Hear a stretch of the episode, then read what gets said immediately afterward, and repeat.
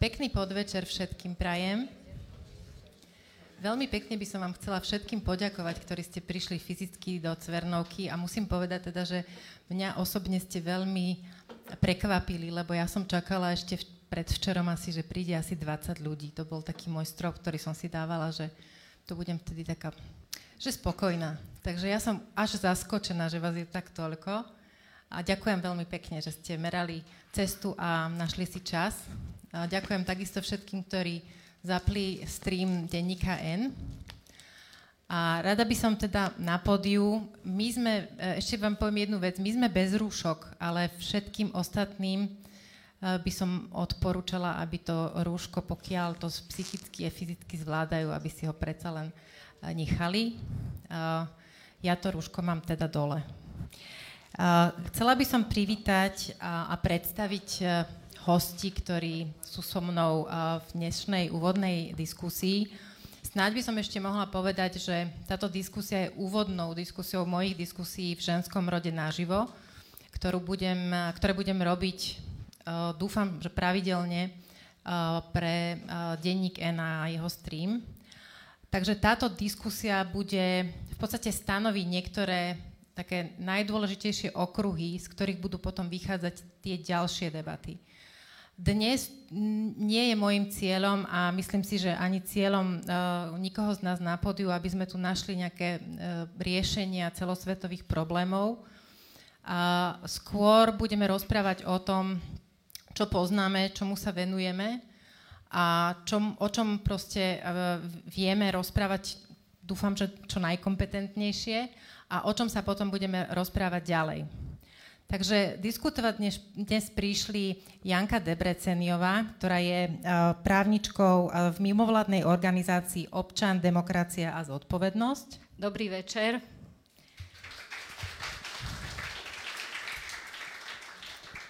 Kaja Kováčová je vyštudovaná učiteľka a matka piatich detí a momentálne žena v domácnosti.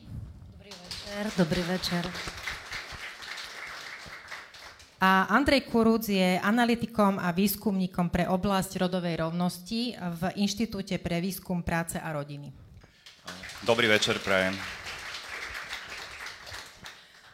Eh, ja by som chcela na úplný úvod povedať, eh, že som presvedčená o tom, že diskusia o ženách je v prvom rade diskusiou o moci a o vplyve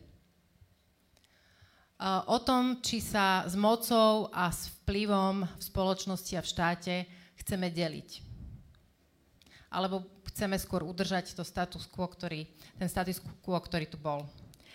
Uh, Mojím naj, takým najzákladnejším úmyslom, určite dnes, je poukázať na to, aké predsudky voči ženám stále pretrvávajú a k čomu vedú Chcela by som ukázať, že ak sa ženám niečo nedarí, tak to nevyhnutne nemusí byť preto, lebo sú neschopné, alebo je to jednoducho ich vina.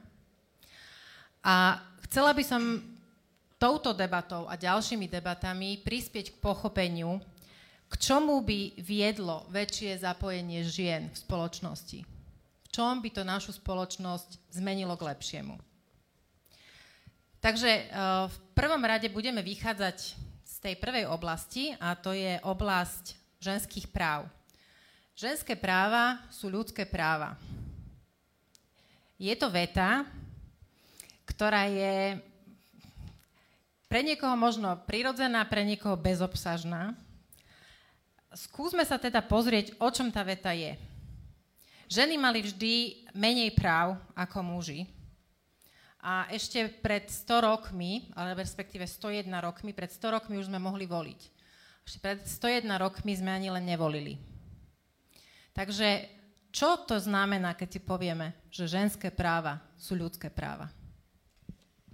Ďakujem pekne. Ak hovoríme o tom, že ženské práva sú ľudské práva, tak uh, musíme mať na mysli minimálne to, uh, že práva a možnosti, ktoré uh, právny poriadok garantuje, ľuďom žijúcim e, na svojom území, aj e, ľuďom, ktorí cez neho prechádzajú alebo ktorí s ním nejakým spôsobom majú spojenia, tak ich e, všetky tieto práva musí garantovať aj ženám. Ale zároveň to, že ženy majú a musia mať práva, znamená aj to, že keďže situácia žien je v niektorých prípadoch špecifická, niekedy je to kvôli ich biologickým danostiam a inokedy je to kvôli uh, sociálnym a kultúrnym podmienkam a prostrediu a, a klíme, v ktorej žijú, tak uh, táto skutočnosť uh, a ich znevýhodnenia a ich špecifické potreby sa musia zohľadňovať a musia byť potom obsiahnuté v špeciálnych právach alebo špeciálnych katalógoch ľudských práv. Takže skutočnosť, že ženské práva sú ľudské práva, je vyjadrením toho, že aj ženy sú ľudia. U nás v, v podstate tým základným dokumentom, ktorý toto stanovuje, je Ústava Slovenskej republiky. Máme aj ďalšie zákony. Uh, sme demokracia, ženy a muži sú podľa teda ústavy si rovní. Platí tá nediskriminácia a úplná rovnosť naozaj 100% všade?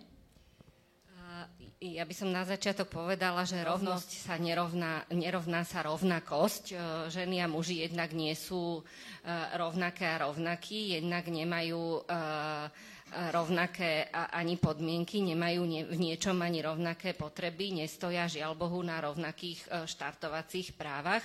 A keď hovoríme o ľudských a ženských právach, tak samozrejme tá požiadavka práva na rovnosť, teda aj na základe pohľavia je prierezová, teda v celom právnom poriadku, ale potom ešte sú rôzne práva, rôzne katalógy, rôzne špeciálne úpravy, alebo aj nie sú a boli by potrebné, o tom asi tiež budeme hovoriť, ktoré by teda mali e, situáciu žien špeciálne zohľadňovať. Ja by som ale chcela povedať, že e, naplňanie práv nerovná sa situácii, že tie práva sú iba formálne garantované v dokumentoch. A tu ešte chcem povedať, že samozrejme Slovenská republika je signatárskou krajinou mnohých medzinárodných dohovorov, ako napríklad teda špeciálny dohovor o odstránení všetkých foriem diskriminácie žien, ktorý bol e, prijatý na pôde OSN a tieto dohovory sú takisto súčasťou nášho právneho poriadku a majú prednosť pred zákonmi. No a takže e, e, tou požiadavkou vlastne e, na naplňanie práv, ona nie je splnená iba vtedy, keď to právo je formálne garantované, ale štáty teda majú povinnosť dostať tie práva do praxe, zabezpečiť ich v každom živote, teda nie len ich garantovať formálne, ale zabezpečiť aj re, ich aj reálne. Oni majú naozaj povinnosti práva rešpektovať, chrániť a náplňať, čo si vyžaduje oveľa viacej než len tvorbu legislatívy, ale a samozrejme aj procesy, ktorými sa tie práva dajú zabezpečovať v praxi a mnohé politiky, ktoré sú potrebné. No, aby sme nehovorili o niečom, čo znie ako naozaj, že akademická debata, máme hosti, ktorí vidia štyroch ľudí, ktorí rozprávajú do, do mikrofónu o niečom veľmi teoretickom. Povedzme si, uh, kde teda tie práva, ženské práva, sú v podstate prirodzene dodržiavané. A kde, kde sú tie špecifika, kde vy ako právnička narážate na tie nedodržiavania, na, na, tie, na tie problémy, ktoré tam jednoducho vznikajú? Ľudské práva žien sú prirodzene uh, dodržiavané napríklad pre, pri aktívnom volebnom práve, to znamená, mám právo voliť už menej napríklad uh, pri uh, pasívnom volebnom práve, teda pri práve byť uh, volená. Aj keď samozrejme už počujem všetky tie protiargumenty, že veď môžem kandidovať, ak chcem, ale tu sa potom už dostávame k tým reálnym bariéram v praxi. To znamená, kto stojí na čele politických strán, čo je potrebné na to, aby bola politická strana založená. Mimochodom, viete, koľko stojí, aký je poplatok za založenie politickej strany? 17 tisíc eur. To je len teda e, podmienka na to, aby tá strana bola zaregistrovaná, kto financuje e, politickú kampaň, skade sa zoberú tie peniaze, kto rozhoduje o tom, kto sa na tú kandidátku dostane. Takže tu už máme príklad toho, ako máme garantované teda práva teoreticky, ale nedostávajú sa nám v praxi. A mohli by sme si každé jedno právo takto rozmeniť na drobné, či, o, či právo na súkromie, na to, aby sa nikto proti mojej vôli e, nedotýkal môjho tela, na to, aby nikto nikto o tom tele nerozhodoval. Môžeme hovoriť o práve na prácu, na nediskrimináciu v zamestnaní, na nediskrimináciu v zamestnaní v súvislosti s tehotenstvom a materstvom, na formálne garancie všetkých práv a nadobudnutých výhod, aj ďalších výhod, ktoré by teda žena e, v práci nadobudla, keby nešla na matersku a na to, ako je to v praxi dodržiavané po návrate. Takže keď si tieto e, odpovede začneme klásť, e, teda otázky začneme klásť, tak tie odpovede si začneme nachádzať aj sami. Nepochybujem, že eh, medzi ženami, ktoré tu sedia, eh, sú také, ktoré majú presne takú skúsenosť, kde právo na papieri hovorí jedno a kde tá realita v živote hovorí druhé.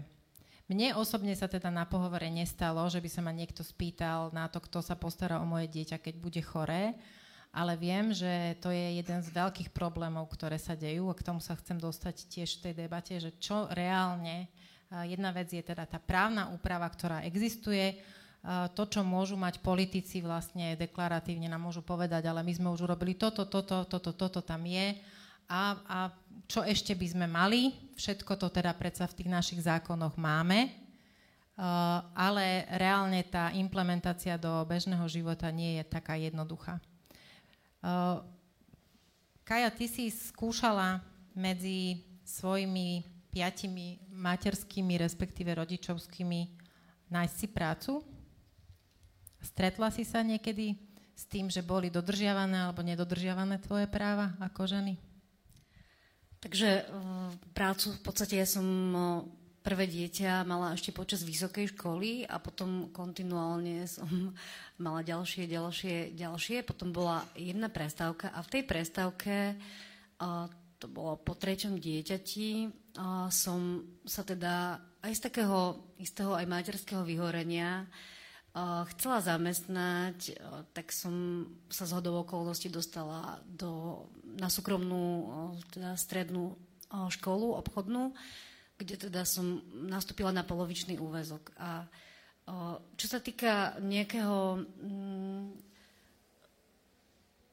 nerešpektovania toho, že som žena, matka s tak malými deťmi, ešte som dokonca vtedy aj otehotnila, tak som mala zdravotné problémy, tak v tomto som cítila, že mi vychádzajú v ústrety, ale bolo to špecificky asi aj preto, lebo škola, v ktorej som vtedy učila, viedla ju z okolností žena, s ktorou som sa zoznámila v pôrodnici a takto som sa dostala aj k tej práci, lebo ona si na mňa spomenula, i mne nastúpila učiteľka 5. septembra do školy a mi volala, či náhodou nechcem a ja som chcela. Odchádzala som teda od 8-mesačnej cerky, ktorá bola posledná. Ale uh, možno, že už to nebude také teraz v rámci práva, to, čo poviem, čo som cítila ako také zaujímavé, ale v rámci teda tej skúsenosti matersko vlastne pracovnej, uh, tak uh, jednoducho som odučila tých pár hodín v tej škole do obeda, tam som ani myslím, neobedovala, išla som domov, kde som varila obed pre deti a kde som rovno nastúpila teda do úplne takého kolotoča a až teda keď deti zaspali, tak som bola schopná si znova sadnúť k tej práci a pripravovať sa do školy a tak. Ale v tomto smere som sa eh, nestretla skôr, možno, že v tej pôrodnici som mala taký zvláštny pocit, teda, že, že či som žena, a teda keď už som žena, že prečo sa ku mne správajú, ako keby som bola nejaká trochu aj vec asi. To, to bola moja ďalšia otázka vlastne v tej oblasti porušovania práv žien, kde sa najčastejšie preukázateľne porušujú práva žien na Slovensku. Myslím si, že Janka o tom viete asi svoje.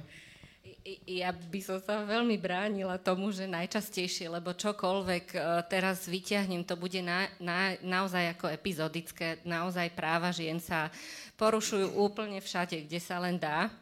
Ešte možno by som chcela povedať, že tú primárnu zodpovednosť za tú reguláciu a za to, aby k tomu nedochádzalo, aby vlastne sa to nedialo zo strán tretich osôb, napríklad zamestnávateľov, ľudí z ulice alebo hoci koho iného, lekárov, lekárok je na štáte, ale samozrejme všetky tieto subjekty konkrétne, s ktorými prichádzame do styku, e, majú tieto povinnosti.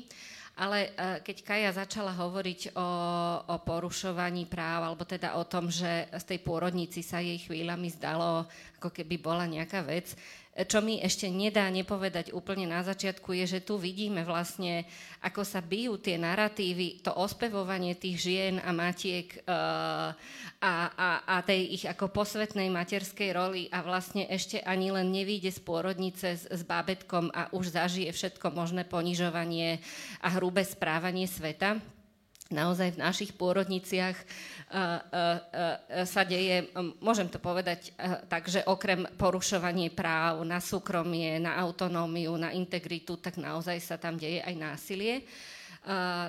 To môže teda znieť na začiatok ako niečo, ako niečo veľmi tvrdé, ale ja, ja budem parafrázovať jeden môj obľúbený výrok jednej českej advokátky Adely Horejší, ktorá hovorí, že ak by niekto chytil na ulici tehotnú ženu, e, zvalili ju na zem, e, poskakali jej po bruchu, nastrihol jej vagínu a potom jej bez slova, bez akéhokoľvek vysvetlenia zobral dieťa a nechcel jej ho dať a ani jej nepovedal, čo s ním je, tak by to bolo hneď niekoľko trestných činov súčasne a na Slovensku, aj teda v Čechách sa to volá zdravotná starostlivosť. Tým samozrejme nehovorím, že sa to deje úplne všetkým ženám, nehovorím, že to robia všetci zdravotníci a zdravotníčky, ale hovorím, že je to obrovský, už aj zdokumentovaný a systémový problém. A, a, len tak mimochodom, tá, v, v, v rôznej ako sociologickej literatúre, v antropologickej literatúre vlastne sa hovorí o tom, že to, akým spôsobom je v krajine organizované pôrodníctvo a ako sa v pôrodniciach správajú k rodiacim ženám, tak do veľkej miery vlastne odzrkadluje to, za čo spoločnosť ženy má a ako sa k ním vlastne správa.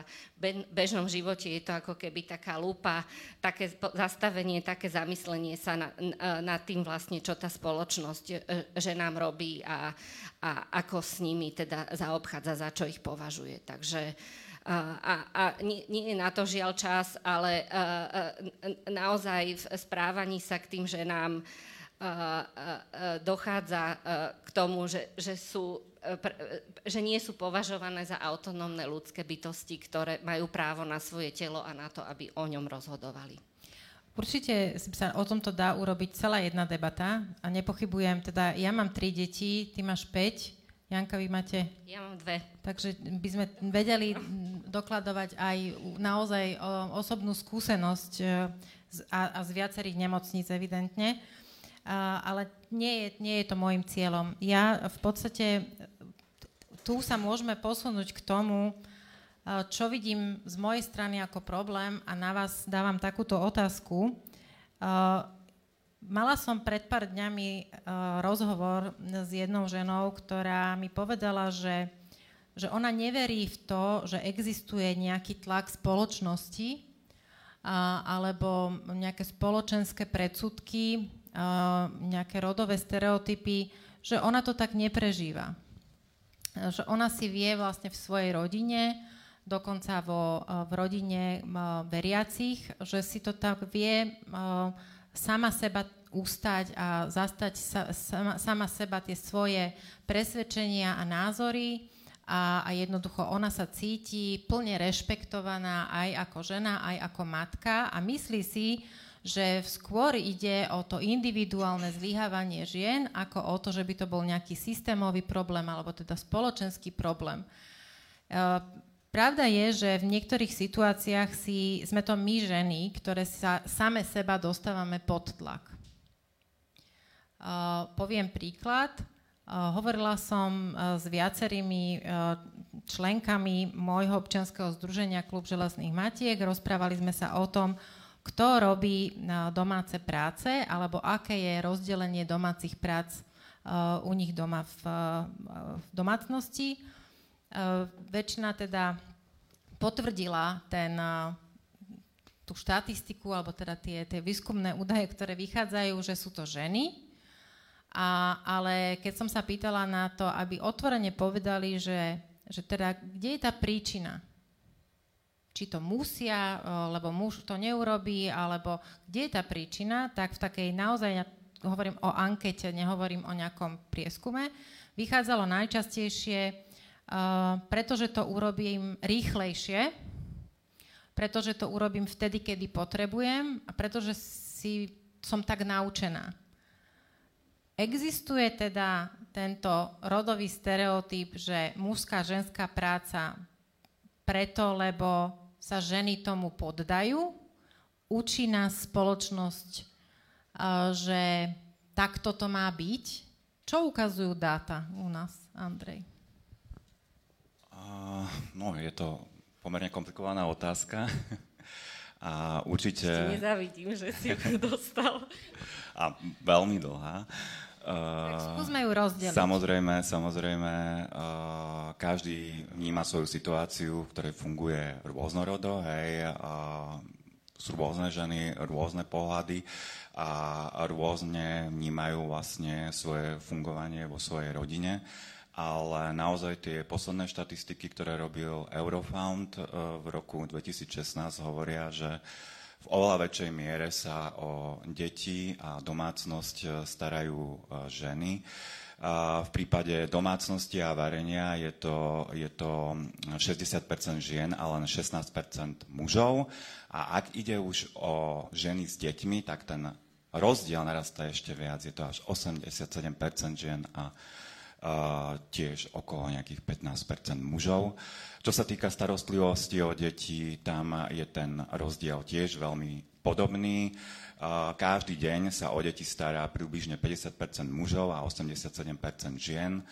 V tom výskume v podstate zisťovali veľa dát, zisťovali napríklad, koľko uh, muži a ženy strávia v platenej práci a ten rozdiel nie je veľký. Hej, o čo si viac sú to muži, je to 46 hodín a u žien je to 41. Lenže ženy priemerne za týždeň strávia neplatenou prácou ďalších uh, okolo 23 hodín, 28 hodín, teda to je myslím, a muži asi 14 hodín. Čiže je to naozaj akože veľký, veľký nepomer a často je to o tom, že tie ženy z práce idú domov vlastne na druhú zmenu, kde teda musia sa postarať o deti, o domácnosť, nemajú v podstate nejakým spôsobom čas si ani oddychnúť, ani načerpať sily. A čo sa týka toho rodového stereotypu, tak iný prieskum, opäť inej agentúry Európskej únie, Eurobarometer, zase zisťoval postoje, ktoré sa týkajú rodovej rovnosti Slovákov a Sloveniek, ale teda všetkých európskych krajín. A stále platí to, že 73% Slovákov a Sloveniek si myslí, že ženy by sa mali starať o rodinu a o deti a ešte viac, asi 74% si myslí, že muži by mali byť finančnými živiteľmi. Lenže realita je taká, že už v súčasnosti naozaj ak muž ako výhradný živiteľ neuživí tú rodinu a tie ženy musia ísť do práce, tak to berú vlastne prácu, ktorá je obyčajne aj nižšie ohodnotená, to je ďalšia veľká, uh, ďalšia veľká položka. Okrem toho robia ešte aj tú neplatenú prácu. Čiže, čiže ten stereotyp pretrváva a najzaujímavejšie je, že tí ľudia v tom prieskume zároveň si uvedomujú, hej, že tá žena má menej slobody. To si myslí až 82%. Čiže ľudia si to uvedomujú, že toto, toto ju nejakým spôsobom uh, zväzuje a neboli by proti ani prijaťu voči nejakým eh, špecifickejším opatreniam v rôznych sférach, či už rodina, politické rozhodovanie alebo mzdové ohodnotenie. Čiže Čiže...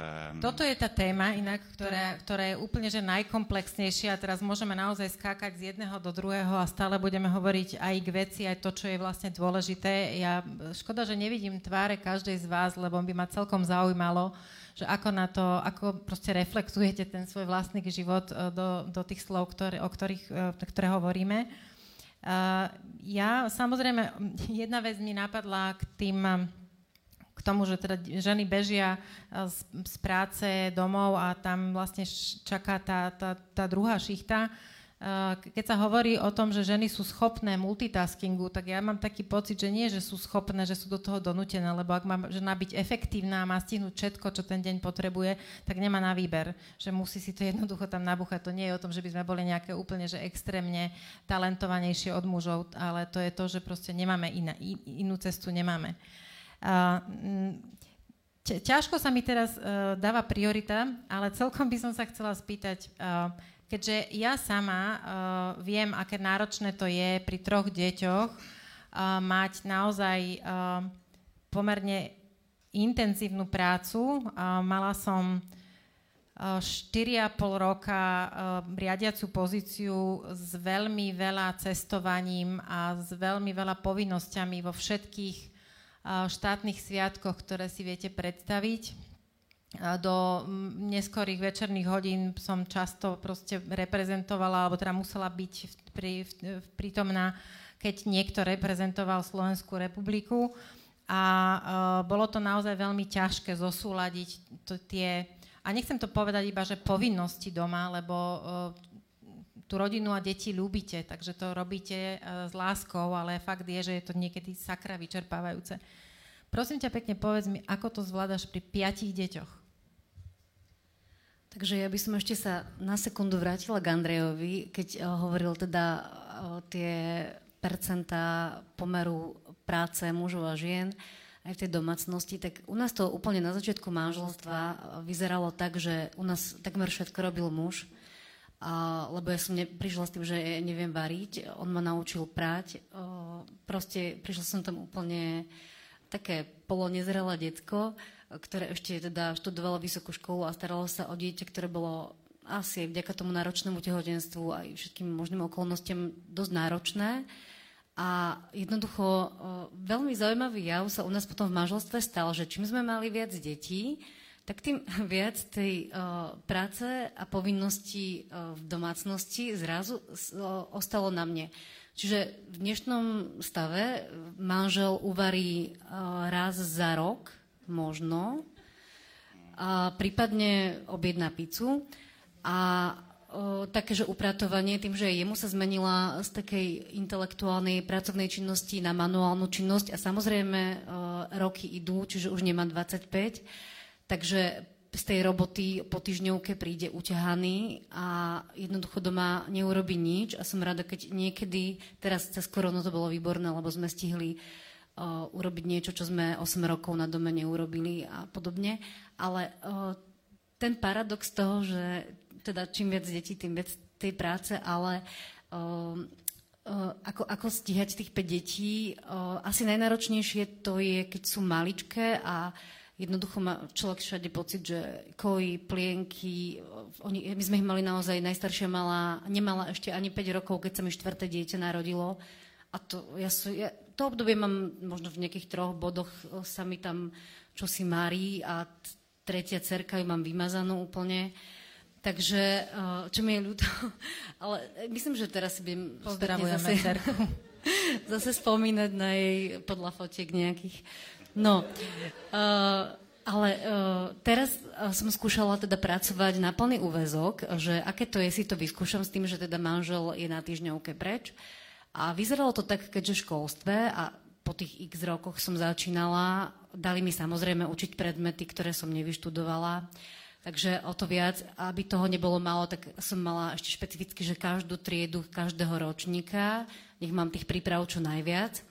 Tak uh, vyzeralo to tak, že ráno som uh, nabehla porozvážať deti do školy, lebo bývame mimo mesta, takže som odkazaná na to ich voziť. Uh, ja som si išla učiť, to ma celkom aj bavilo, lebo nejak zmena, nejaké iné deti, iné tváre. Ale potom prišla tá sranda, keď e, som sa vrácala e, z tej školy, preplnená ľuďmi, tými situáciami, čo sa tam diali. Jednoducho každý ten človek na vás vysiela nejakú inú energiu a tým, že ja som taký emocionálny človek, tak uh, som sa s tým veľmi tak zžívala. A potom teda nastúpili tie krúžky, deti, nákup a prišli sme domov po väčšine tým, že naše deti sú taká, že musia mať veľa krúžkov, lebo sa tak rozhodli, ale hlavne chceme podporiť ich talenty, ktoré naozaj reálne majú, tak um, sme chodili domov o 7 večer, dajme tomu. A to som bola už naozaj v stave, že som si chcela dať na vankúš hlavu, teda hlavu na vankúš, teda vankúš na hlavu, všetko dokopy a nikoho nevidieť, nepočuť. Ale doma samozrejme čakali deti, ktoré sa chceli vyrozprávať, ktorým bolo treba tým menším pomôcť s úlohami, Občas som mala pocit, že aj tá teplá večera by nebola zlá, ale teda, ja som ju nedávala za to obdobie. Do toho sme mali nejakú rodinnú akciu, prišla svokra a opýtala sa ma, prečo ty máš stále plný kôž prádla? A to nevedela, že ja som práve oprala 5 práčiek a neviem čo, takže keď deti zaspali, tínedžeri, tak už po 11.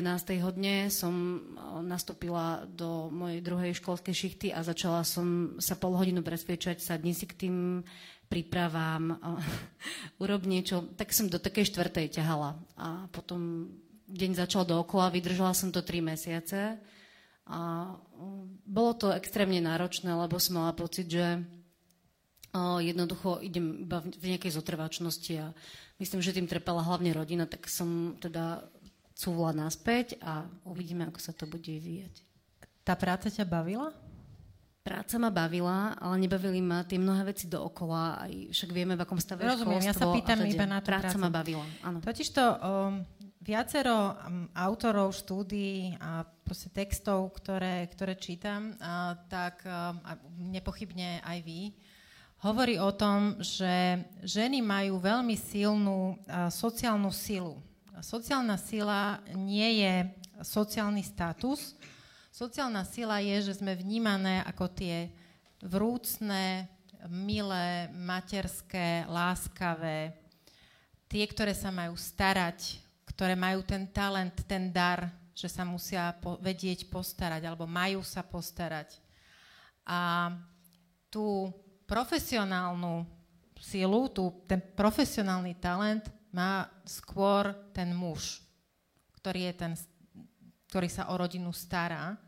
A toto, um, toto je niečo, čo je stále v tom, v tom narratíve v tých, a tých, v tých rodových uh, predsudkoch, o ktorých hovoríme. Moja otázka je, uh, ak teda máme ženy, ktoré majú toľko veľa domácich povinností a pokiaľ viem, Andrej, uh, vy ste hovorili o tom, že ako to veľmi ukázala korona a nepochybne ste o tom aj viacerí čítali, že tam sa vlastne tiež zvýšili e, čísla e, domácej práce? Áno, áno, tam e, v podstate sa, čo sme robili vlastne ten prieskum, 99% že nám sa zvýšila, hej, tá záťaž starostlivosti o domácnosť a asi 50% to bolo 2 až 3 hodiny, keďže vlastne zároveň museli byť s, deti, s deťmi doma, dohliadať na ich domáce učenie a poznám teda podobné mnohé prípad, príbehy, že teda potom fungovali a pracovali až do 4. do rána aj s menším počtom detí. To akože obdivujem. Čiže, čiže áno, tá korona odhalila, že, že, že je to naozaj veľmi, veľmi nerovnomerné. Moja otázka teda do, do debaty je, že uh, ak ženy majú rovnaký počet hodín dni, e, teda v dni, čiže máme tiež len 24 hodín, a máme x hodín, ktoré uh, strávime domácimi prácami. Um, potrebujeme nejaký časový úsek na nevyhnutnú fyzickú regeneráciu. Koľko času nám ostáva na platenú prácu? Ja by som možno povedala, že to nie je len, e, že koľko času nám ostáva na platenú prácu, ale koľko času nám ostáva aj na seba lebo no, niekde proste pri, na, najmä teda pri povolaniach na, e, naozaj, ktoré proste, e, kde e, človek pracuje s intelektom, je práve dôležitý ten čas, kedy človek môže čítať, kedy môže písať, kedy môže tvoriť, kedy môže chodiť po konferenciách, kedy môže uh, navštevovať webináre a semináre a neviem čo všetko. Čiže kedy sa môže sieťovať, pretože vlastne mužské sieťovanie je tiež jeden z jeden z mechanizmov, akým si systém, alebo štát, alebo povedzme to, to škaredé slovo patriarchát, uh, udržiava nad ženami kontrolu, a, a, uh, pretože vieme, ako fungujú výberové konania na rôzne zaujímavé pozície, uh, že často sa to šíri proste hovoreným slovom v partiách mužoch, na golfoch alebo na, na pracovných večeriach. Takže ja si myslím, že, že o, o, ono je to ako keby taká širšia otázka, že nie len, že teda nemajú čas na tú platenú prácu, ale nemajú ani dosť času vlastne na to, aby do, do seba v rámci tej platenej práce mohli investovať tak, aby mohli dosahovať vyššie ohodnotenie a nie len teda platové, ale aj, ale aj v zmysle takého spoločenského, pracovného, profesijného uznania, aby mohli stúpať po kariérnom rebríčku. A samozrejme, je tiež dôležité povedať, že tu stále hovorím o skupine nejakých privilegovaných žien. My sme sa nedotkli a nebudeme mať čas na to, aby sme dostatočne dlho a, a vážne a kvalifikovane hovorili o ženách, ktoré žijú v rómskych osadách, ktoré čelia úplne iným problémom, než o ktorých tu my teraz hovoríme. Nehovoríme o ženách s rôznymi formami zdravotných postihnutí a tak ďalej. Nehovoríme vôbec o trans ľuďoch, hej, to sú ešte ako keby úplne iné témy, ktoré sú tiež veľmi dôležité ale naozaj aj teda pri tejto uh, skupine uh, tých, uh, týchto žien, ktoré sú privilegované, je to stále veľmi zapeklité a problematické. A keď hovorím o tom čase, a, a, a ktorý teda ženy venujú práci a prečo je to tak, tak by som sa vrátila k tomu, čo ste povedali na začiatku, že aj to je tam o moci, hej? Že treba si povedať aj to, že väčšina z tých prác, alebo veľa z tých prác, ktoré sa vykonávajú doma a ktoré sú viditeľné vtedy, keď nie sú spravené, prirodzené. To je ako keď sedíte v, v dobrej reštaurácii, v dobrej spoločnosti, tak ani nevnímate, koľko ten čašník lieta, hej?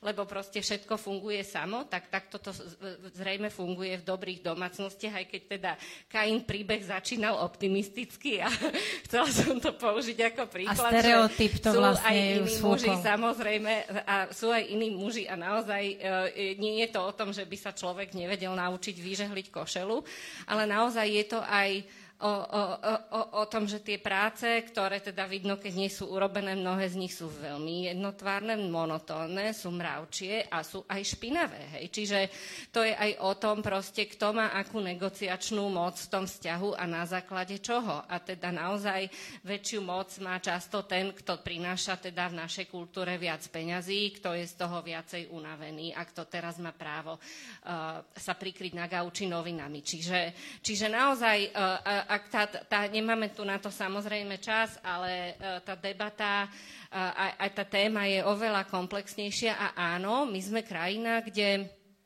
aj politikom, ktorí sú pri moci a tiež si môžeme pozrieť uh, tú rodovú skladbu. Veľmi záleží na tom, aby teda tie rodové stereotypy zostali tak uh, hlboko zakorenené, aby sa nemenili a naozaj dlhodobo robia všetko preto, aby sa to dialo aj na tých, uh, na tých vyšších systémových úrovniach. Napokon vieme, že jedným z dôvodov, prečo tak brojili proti istambulskému dohovoru, bolo, že obsahoval definíciu rodu. Eh, ja sa vrátim k jednej veci ohľadom neplatenej práce. Mi napadla taká, taká vec, ktorú som čítala v jednej knihe, ktorú veľmi často spomínam aj vo svojom podcaste v ženskom rode. Karolyn Criado Perez v knihe Neviditeľné ženy, uh, je to zatiaľ teda len v angličtine, nečítala som ju v, preklade, uh, hovorí o tom, že keby sme pretransformovali všetku neplatenú prácu žien do reálneho čísla, tak svetový uh, uh, domáci, hrubý, hrubý domáci produkt by sa uh, zvýšil o neviem, takmer neviem koľko miliard. To bolo proste úplne že šialené číslo. Uh, a ja si uvedomujem, že ten, ten objem práce, a veľmi pekne to, je, uh, to ilustruje, že síce sme ako ženy uh, v podstate povznášané ako matky a tie nositeľky teda života a všetko, ale ako náhle sa niečo pretransformuje do peňazí, tak tie peniaze majú väčšiu moc a väčšiu silu ako to naše, tá naša schopnosť e, plodiť a rodiť deti. Jedna vec, keď hovoríme o moci, keď myslím si to tak, a ja to tak sama preciťujem, a zaujímal by ma váš názor, uh, keď žena zarába, a teraz nemyslím len v rámci rodiny, keď žena zarába, to znamená, že prináša nejakú hodnotu aj do spoločnosti, tak ja sa nazdávam, že má uh, tá žena nárok uh, mať aspoň pocit, že by sa chcela na tej moci v štáte v spoločnosti podielať. Že by aj ona mohla chcieť rozhodovať o tom, alebo mať vplyv na to, kde napríklad sa budú míňať verejné zdroje. A jedna z, jedna z konštant tiež v nejakých, nejakých prieskumoch vychádzame z toho, že ak sa zvýšil počet žien v, v reprezentácii štátu, dajme tomu v parlamente, tak sa zvýšil počet, alebo teda výška výdavkov na vzdelávanie.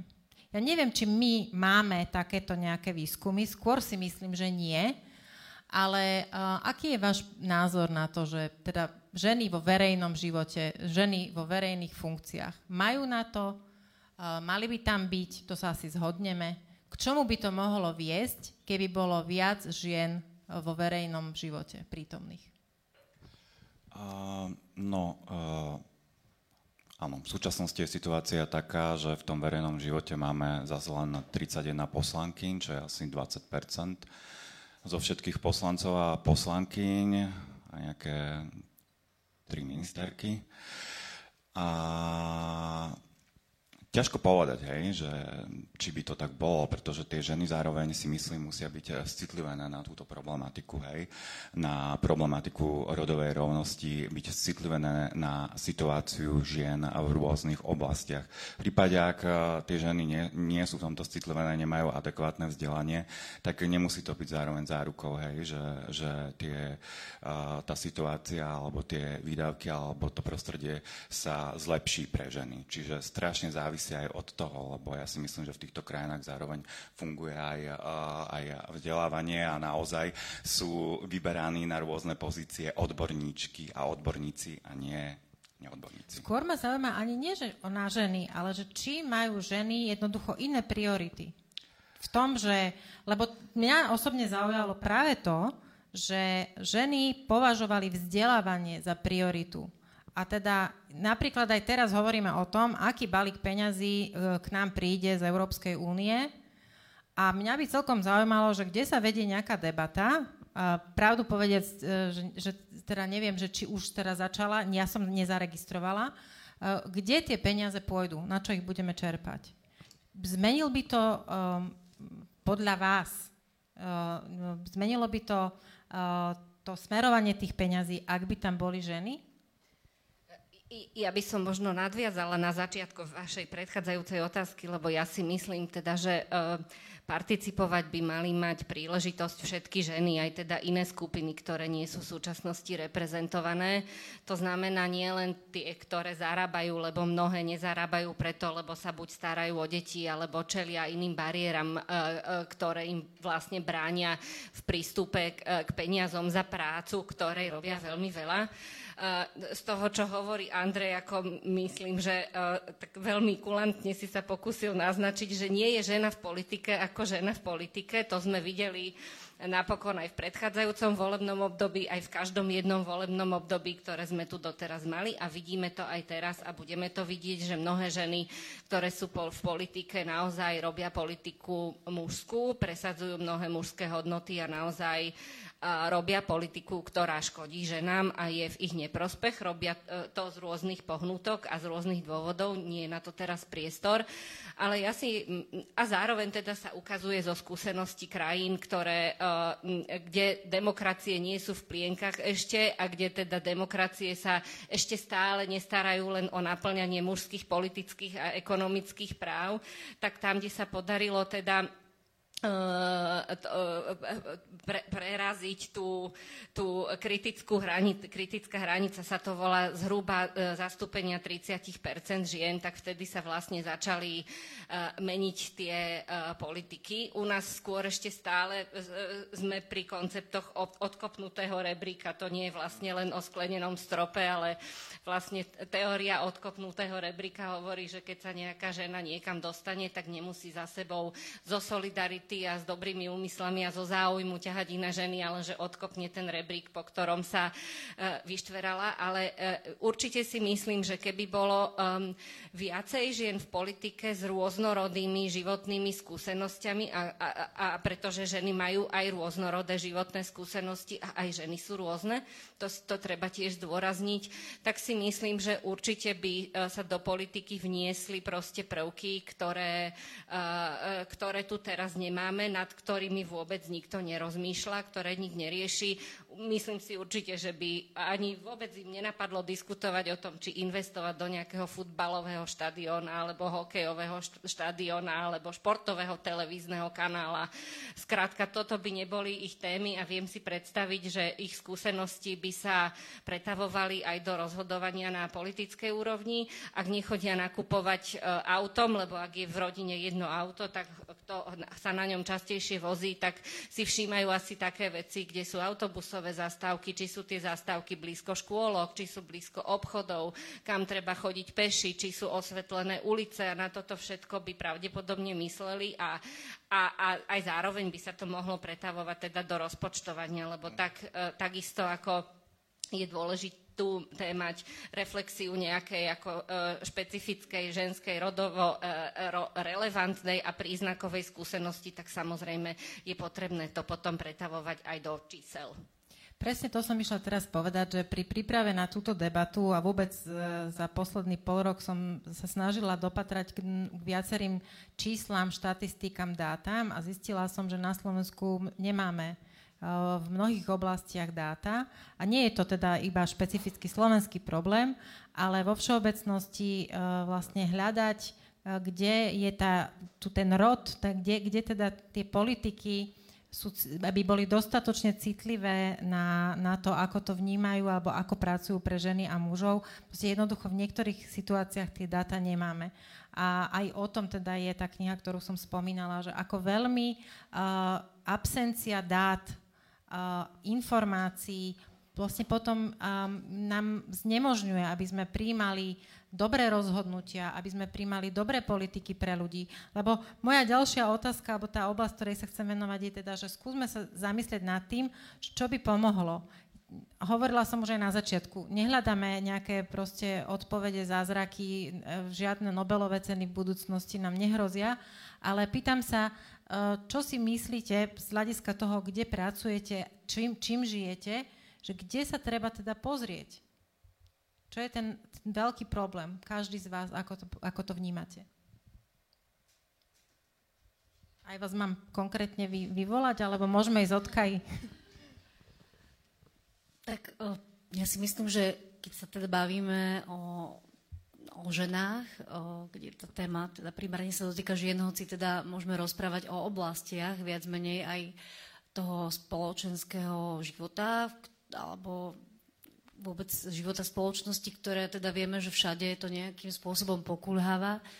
Ale teda čo sa týka tých žien, tak e, ja si myslím, že, um, že by sme sa možno, že mohli uh, ako spoločnosť, teda myslím to spoločnosť, aby to neznelo tak abstraktne, ale aj tak individuálne o, si tak nejako pomenovať, zamyslieť sa nad tým, že vlastne o, kto teda naozaj je žena a že ako sa zmenila napríklad aj možno, že aj to vnímanie ženy samej o, v rámci toho vývoja aj spoločnosti, lebo vieme, že žena pred 100 alebo môžeme ísť bližšie, pred 50 rokmi je iná a ako aj spoločnosť je iná, ako žena dnes. Sú na ňu kladené úplne iné nároky, úplne iné očakávania, má od nej teda asi aj rodina, spoločnosť a tak, lebo jednoducho je to v ruka v ruke, že ako sa každý z nás o, vlastne vyvíjame o, v rámci teda ako sa vyvíja spoločnosť, lebo my ju tvoríme. Tak o, možno, že taká otázka a to už asi eh, by som potom zabrdla alebo rozvinula to, keď bude tá oblasť eh, týkajúca sa možno toho života, vlastne tela ženy a tak ďalej.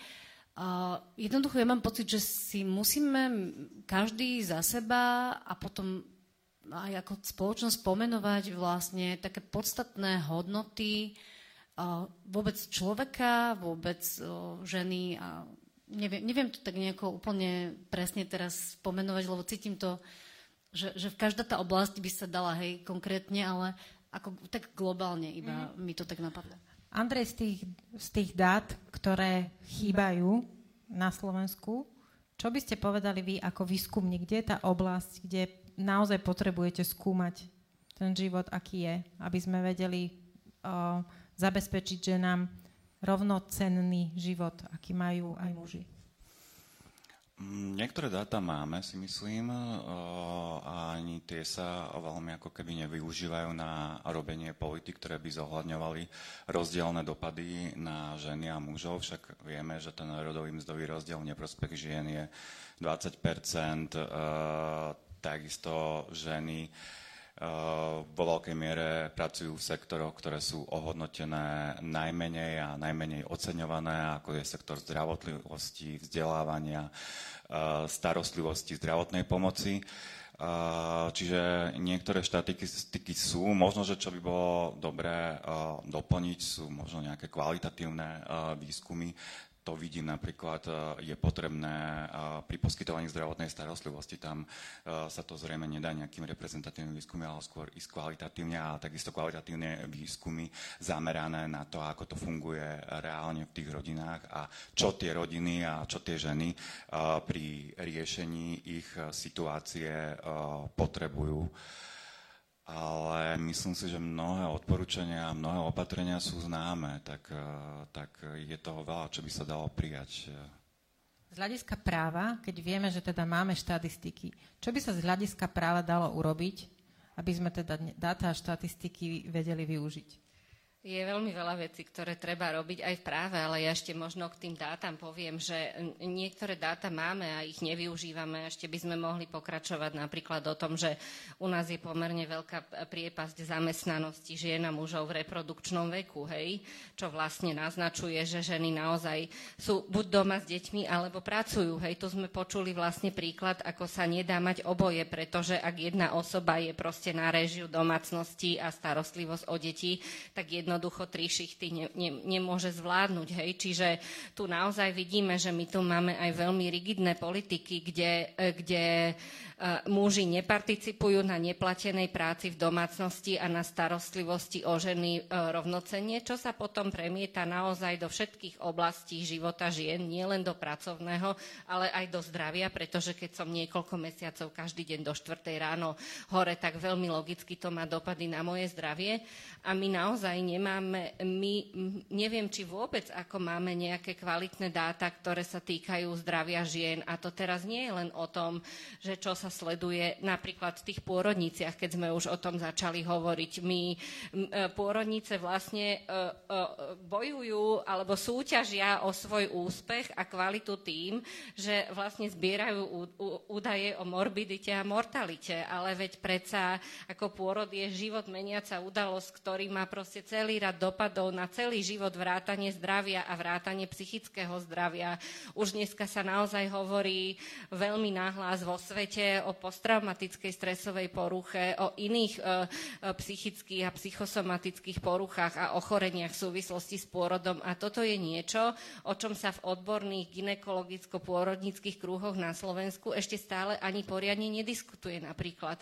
Je veľmi málo výskumov, veľmi málo literatúry, ktorá by sa zaoberala napríklad dopadmi diskriminácie, obťažovania a šikany na pracovisku na zdravie žien, pričom z psychiatrickej zahraničnej literatúry sa už vie, že to je proste obrovská škála psychických, psychosomatických, ale aj imunologických, aj iných ochorení, ktoré vlastne často zostáva súvislosť s tým, čo sa ženám deje eh, na pracovisku a týmito ochoreniami nepovšimnutá nie len teda zdravotníckými pracovníkmi a pracovníčkami, ale aj dotknutými dotknutými ženami e, samotnými, čo potom, keď si znova rozmeníme na drobné a premeníme na čísla, na to, koľko vlastne pri tých ochoreniach e, e, musí zaplatiť zdravotná poisťovňa, koľko musí zaplatiť sociálna poisťovňa, tak zrazu vidíme, že to, akým spôsobom diskriminujeme, znevýhodňujeme ženy, ako sa k ním správame, má naozaj obrovský dopad aj na verejné rozpočty negatívny. Takže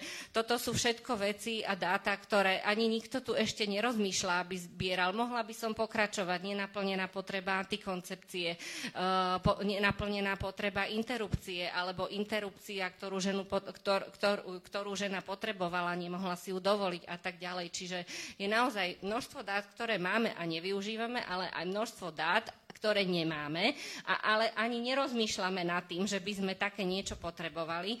A ešte dodávam teda, že zodpovednosť za zber dát má štát primárnu.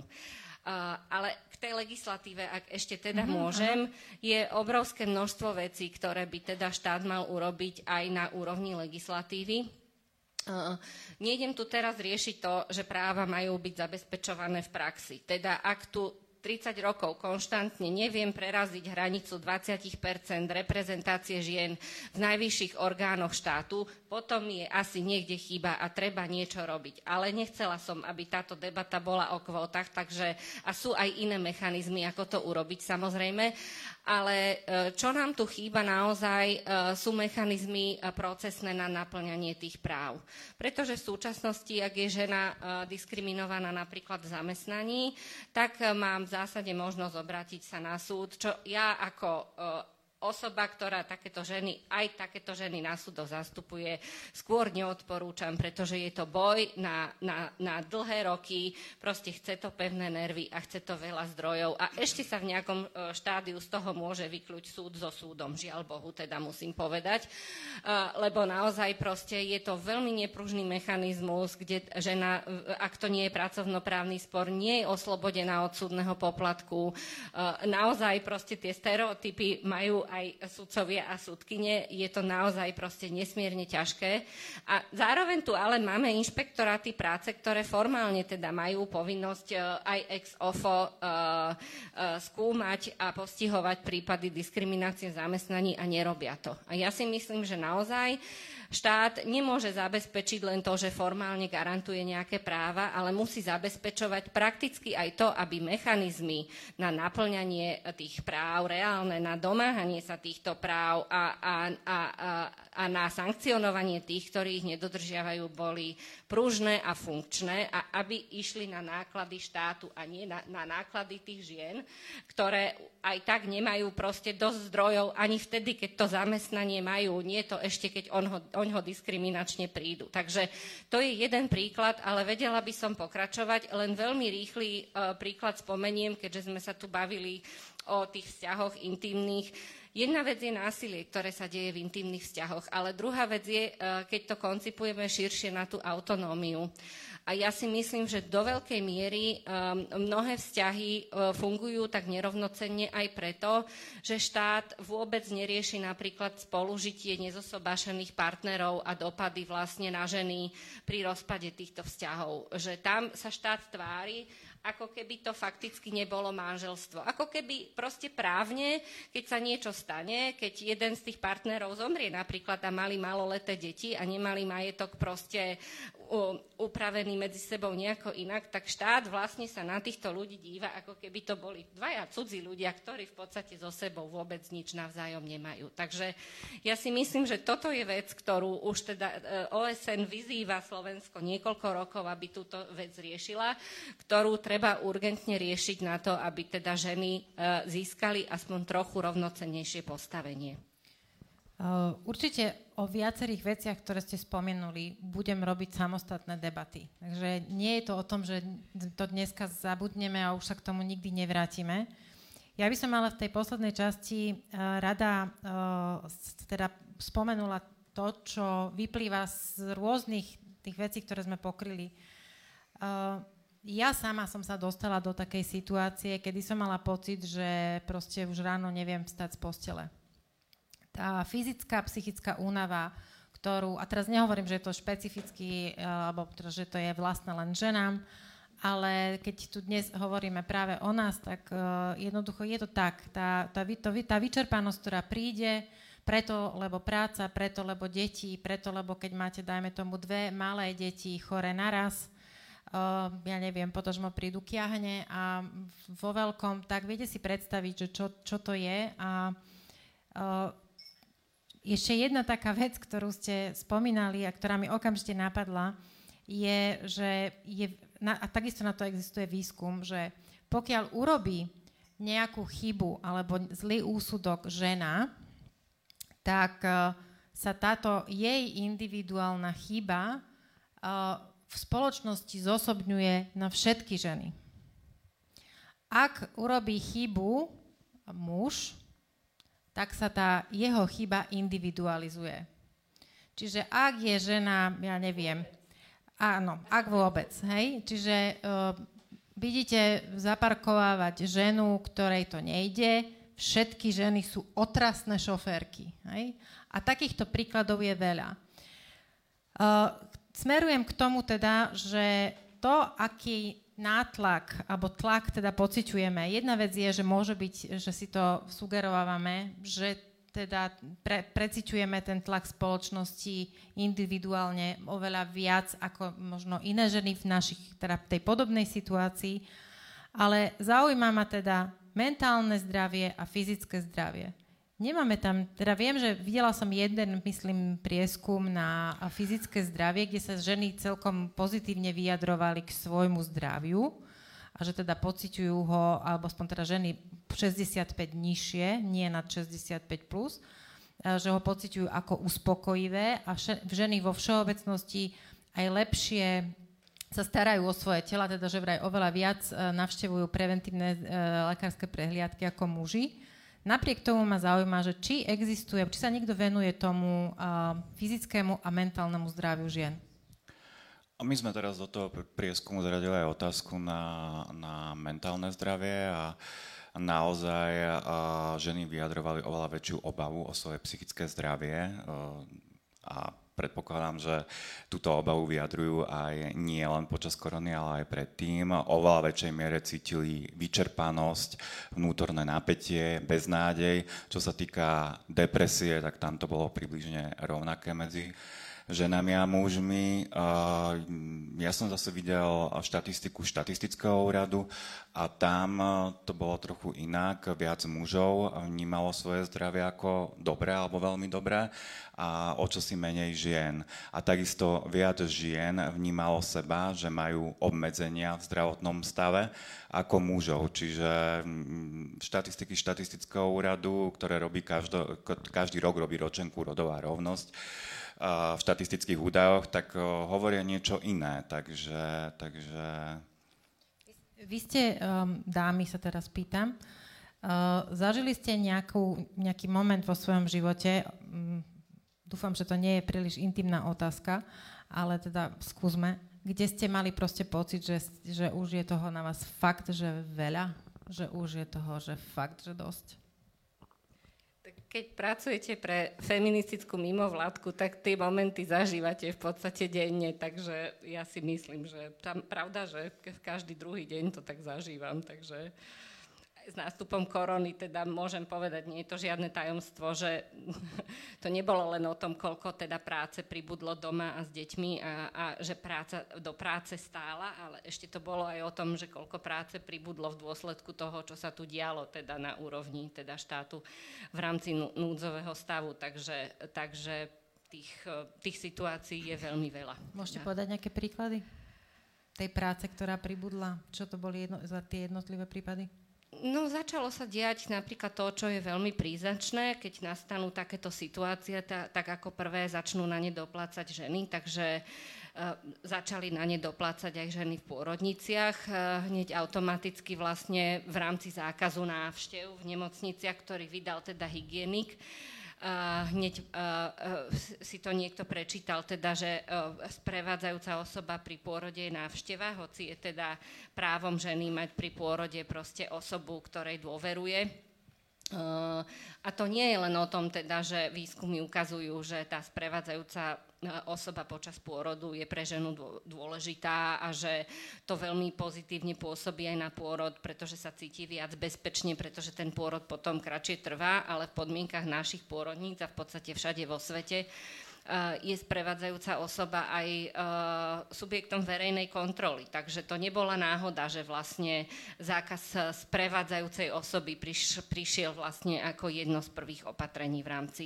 korony, teda, ktorá na Slovensku nebola vlastne v žiadnom čase nejak veľmi masívne rozšírená a kde sa dá predpokladať, že, že minimálne partner teda ženy a, a, má s ňou veľmi podobný teda epidemiologický profil. Takže to bola jedna z prvých veci, ktoré, ktorú sme po vypuknutí uh, korony riešili. Kaja?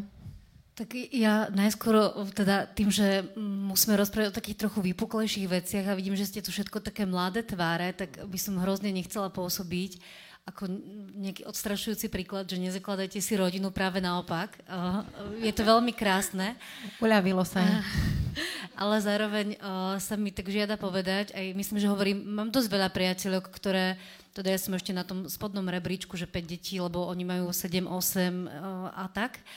Jednoducho v takéto spoločnosti sa pohybujem a sú to akože fakt, že modelky pomaly, ako riadne kočky a všetko, ale toto, čo som chcela povedať, že sme sa asi tak všetky zhodli na tom, že uh, asi takéto dosť uh, kritické obdobie býva uh, vlastne v čase, keď je žena taká najkrehkejšia a to je v čase, keď teda očakáva uh, dieťa a v čase, keď je to dieťa malé a ona naozaj, tá žena je odkazaná na to, aby sa aj o ňu trochu niekto postaral, aby mala taký komfort aj vlastne tej in- interakcie s tým dieťaťom, lebo ako nevždy sa proste objaví nejaká prestrašná láska v okamihu porodenia, to, to je zase ďalšia oblasť, ale že uh, vtedy, keď je žena, um, keď, ne, keď nemá za sebou toho partnera a je, sú rôzne situácie, hej, každý asi vieme, uh, jednoducho nemusí byť, že ho fyzicky nemá, ale on uh, jednoducho nie je prítomný, alebo keď je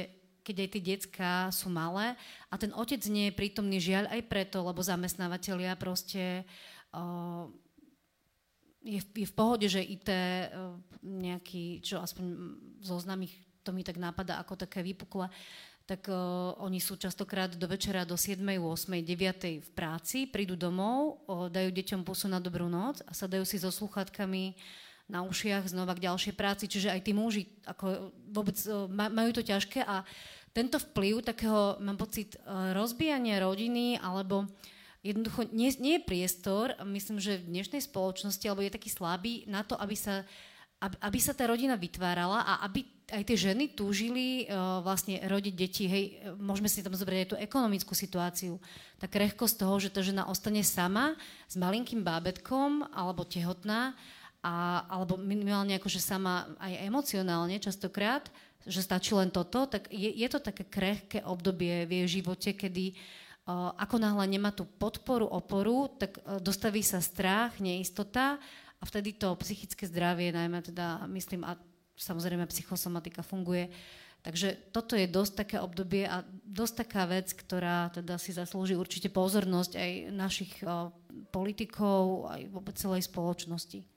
Spomínam, eh, alebo teda navádzam tú debatu práve sem eh, v závere preto, lebo eh, ako z toho, čo hovoríte, vyznieva veľmi jasne, že aj to reprodučné zdravie ženy je veľmi dôležité, ale nemám pocit, aspoň ja osobne, z, z nejakej debaty spoločenskej, ktorú by sme viedli, alebo ktorá, ktorá by u, v tej politickej časti vznikala alebo začínala, že sa niekto o zdravie ženy zaujíma viac ako o to, že kde vlastne má tú maternicu a či tá maternica je teda pripravená tie deti rodiť. Ja mám proste pocit, že toto je veľmi, veľmi ťažká a komplexná debata, ktorá nás čaká o tom, že vlastne čo ženy žijú, keď, sa, keď, keď otehotnejú, v akom psychickom stave sú. Uh, ako si teraz ty povedala, je, to je tiež jeden uhol pohľadu, aby sme nevylučovali z debaty aj mužov, pretože si myslím, že to nie je o tom, že by sme teraz mali hovoriť o, o, o chudáčkach, ženách, tie chuderky a tuto sú tí hrozní muži. Myslím si, že v našej spoločnosti je veľmi veľa uh, moderne zmýšľajúcich, osvietených mužov, otcov, partnerov uh, svojich žien, ktorí proste um, by sa radi uh, zúčastňovali na týchto rodinných záležitostiach, ale rodina a nejaká tradícia je jedna vec a druhá vec je vlastne zamýšľať sa nad tým, čo žena žije, aké je jej mentálne zdravie, aké je jej fyzické zdravie a tá integrita, ktorú vlastne, ktorú, ktorou žije, ktorú má. Uh, na záver sa ešte spýtam na, na takú jednu poslednú vec, ktorou vlastne navediem a vás všetkých by som chcela aj pozvať na ďalšiu diskusiu, ktorá bude o dva týždne. K, presne k tomu, k, tej, k tomu fyzičnu ženského tela. Ja vám musím prezradiť, že Kaja tu sedí aj preto, lebo my sa poznáme už veľmi dlho, veľmi dlhé roky. Pôsobili sme spolu vo folklórnom súbore a zažili sme rôzne festivaly, vystúpenia, aj tie tradičné veľkonočné šibačky, oblievačky a niekedy aj bitky a mláťačky. A navádzam teda debatu k oblasti sexuálneho obťažovania a vôbec k oblasti teda telesnej integrity ženy. Prečo je telo, telo ženy vnímané ako spoločenský majetok?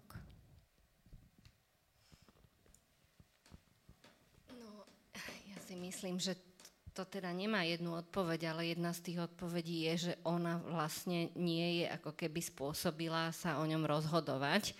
A to, že ona má potenciál reprodukcie, tak ako keby otváralo vlastne, to ako keby čas spoločnosti to môže vnímať ako pozvánku, pretože že e, je na mieste vlastne robiť za ňu rozhodnutia a uzurpovať si jej telo. Ale ja si myslím, že do veľkej miery e, to e, to reálne alebo symbolické siahanie na, na, na, na tela je naozaj ako mocenský akt. Často teda, veľmi, vždy teda aj symbolický, ale často teda reálne aj fyzický, alebo teda narúšajúci zároveň zásadným spôsobom aj uh, duševnú integritu. Uh, Samozrejme stojí za tým uh, množstvo rodových stereotypov. Je to mechanizmus, ako nepustiť ženy do verejného priestoru a, alebo ich vo verejnom priestore obmedzovať. Je to mechanizmus, akým ženy znemožňovať, akým ženy znevažovať, akým o nich rozhodovať, uh, ako, nimi, ako s nimi narábať, ako s nimi mocensky v podstate manipulovať. Je to spôsob, akým vlastne zo, zo žien subjektov a občianok robíme uh, podradné druhoradé objekty. Kaja, ty si spomenula na začiatku uh, to, že si mala pocit, že si nejaký tovar v tej pôrodnici. Ako si to myslela? Tak eh, v prvom rade takým úplne obyčajným prístupom eh, vôbec to nebolo napríklad ani nejakým, hoci boli, teda aj potom eh, také zvláštne, to spomeniem teda, ale začalo to napríklad tým, že som sa rozhodla v tej nemocnici nerodiť, kde som bola hospitalizovaná pred pôrodom. A ako náhle sa to dozvedeli, tak sa strašne začali ku mne chovať, ako keby som bola vyvrhala, začali mi hovoriť vyslovene vety typu vy chcete zabiť svoje dieťa, lebo to dieťa je maličké, lebo to dieťa neviem čo. A už to, to bolo 17 rokov dozadu pri prvom dieťati. A jednoducho robili zo mňa mamička, to, čo si predstavujete, takýmto štýlom, ako keby som bola ja, malý nejaký jojo, ktorý rozbil okno a ujo sused ho ide vyhrašiť tak o, takýmto znevažujúcim spôsobom a potom o, na odchádzajúcom vyšetrení, a to je to, čo som chcela spomenúť, že prišli aj zvláštne teda fyzické prejavy, kedy ten doktor, keď som tam, poviem to úplne ako žiaľ prosto, prosto reko, Uh, sedela som tam v tej bezbrannej póze alebo pololežela na koze s rozkročenými nohami, uh, polonaha a jednoducho on mi vyslovene fyzicky, ako nechcem ukázať to gesto, akým spôsobom mi vyslovene ubližil pri vyšetrovaní. Proste v takom naozaj pre mňa nepochopiteľnom a neoprávnenom hneve za to, že ja odchádzam rodiť niekde inde. Tak uh, asi toto je taká jedna moja skúsenosť, ale ešte keby som mohla iba tak jednou vetičkou povedať k tomu, uh, čo si spomínala, čo teraz aj v tej spoločnosti zarezonovalo trošička a občas sa to vždy tak vrácia, že to rezonuje. Tak uh, ja som ten typ, ktorý, ja som ten tľapkací typ. No a stalo sa mi, že ja som teda, uh, bolo to z okolností v kostole, čiže ešte na úplne nevhodnom mieste, som švacala po zadku chlapa v domnení, že je to môj kamoš. A keď sa ten chlap otočil, tak to môj kamoš nebol. Bol to úplne cudzí muž, tak uh, ja som teda žiaľ na tejto strane aj trošku uh, nechcene, ale um, zareagoval, takže sme sa zasmiali a podobne. Ale chcela som možno iba aj tak podotknúť, že uh, život nie je sterilný a nie, nemôžeme ho tak žiť nejako, uh, neviem, proste už sa báť urobiť čokoľvek, ale je dôležité, aby bolo nastavenie spoločnosti v rámci tých hodnôt naozaj aj muža, aj ženy, aj kohokoľvek z nás, hej, to sa môžeme baviť ešte o ďalších skupinách ľudí, ktoré sú tu v podstate ponižované a marginalizované a podceňované a neviem čo, tak aby naozaj to, to nastavenie tej spoločnosti, ale záleží to od každého jedného z nás, bolo také, také, také vnímajúce hodnotu toho človeka a jednoducho myslím si, že ak, ak toto bude v tej spoločnosti, tak uh, nebude sa potom tieto veci, ktoré sa udejú, a nebude, sa musieť o tom debatovať v štýle, ale to bola sranda, ale to nebola sranda, ale toto som ešte si mohol, lebo sme kamaráti, ale toto nie, lebo uh, aby sa nedávalo najavo to, že uh, je toto normálne správanie. Pretože keď nepoznáme kontext, tak nemôžeme toto v médiách prezentovať ako normálne správanie. Ďakujem ti, teda muselo to byť veľmi zaujímavé v, ko- v kostole buchnúť chlapa po zadku. Uh, to sa môže len tebe stať. Uh, ja by som vám chcela veľmi pekne poďakovať za dnešnú debatu. Uh, ja by som osobne vedela debatovať aj dlhšie, ale viem, že sa minimálne teda dve naše mimo bratislavské hostky potrebujú dostať na cestu domov. Takže veľmi pekne ďakujem Janke Debreceniovej. Ďakujem pekne. Kaji Kovačovej. A ja ďakujem pekne. Pozdravujeme cery a Andrejovi Kurcovi. Ďakujem pekne. A ja ešte raz veľmi pekne ďakujem vám všetkým, ktorí ste prišli a že ste počúvali. Dúfam, že od, budete odchádzať uh, s uspokojením aspoň v nejakej časti, že ste dostali uh, nejaké, nejaké informácie, možno nejaké myšlienky, možno niektoré otázky sme zodpovedali. Srdečne vás pozývam teda o dva týždne zase sem a, a veľmi rada budem teda anvizovať ďalšie debaty na všetky tie témy a ešte mnoho ďalších tém, ktoré sme uh, dneska uh, pokryli. Uh, ako autorka podcastu vás pozývam, aby ste si popočúvali aj môj podcast v ženskom rode a uh, lúčim sa s vami. Pekný večer, prajem. Dovidenia.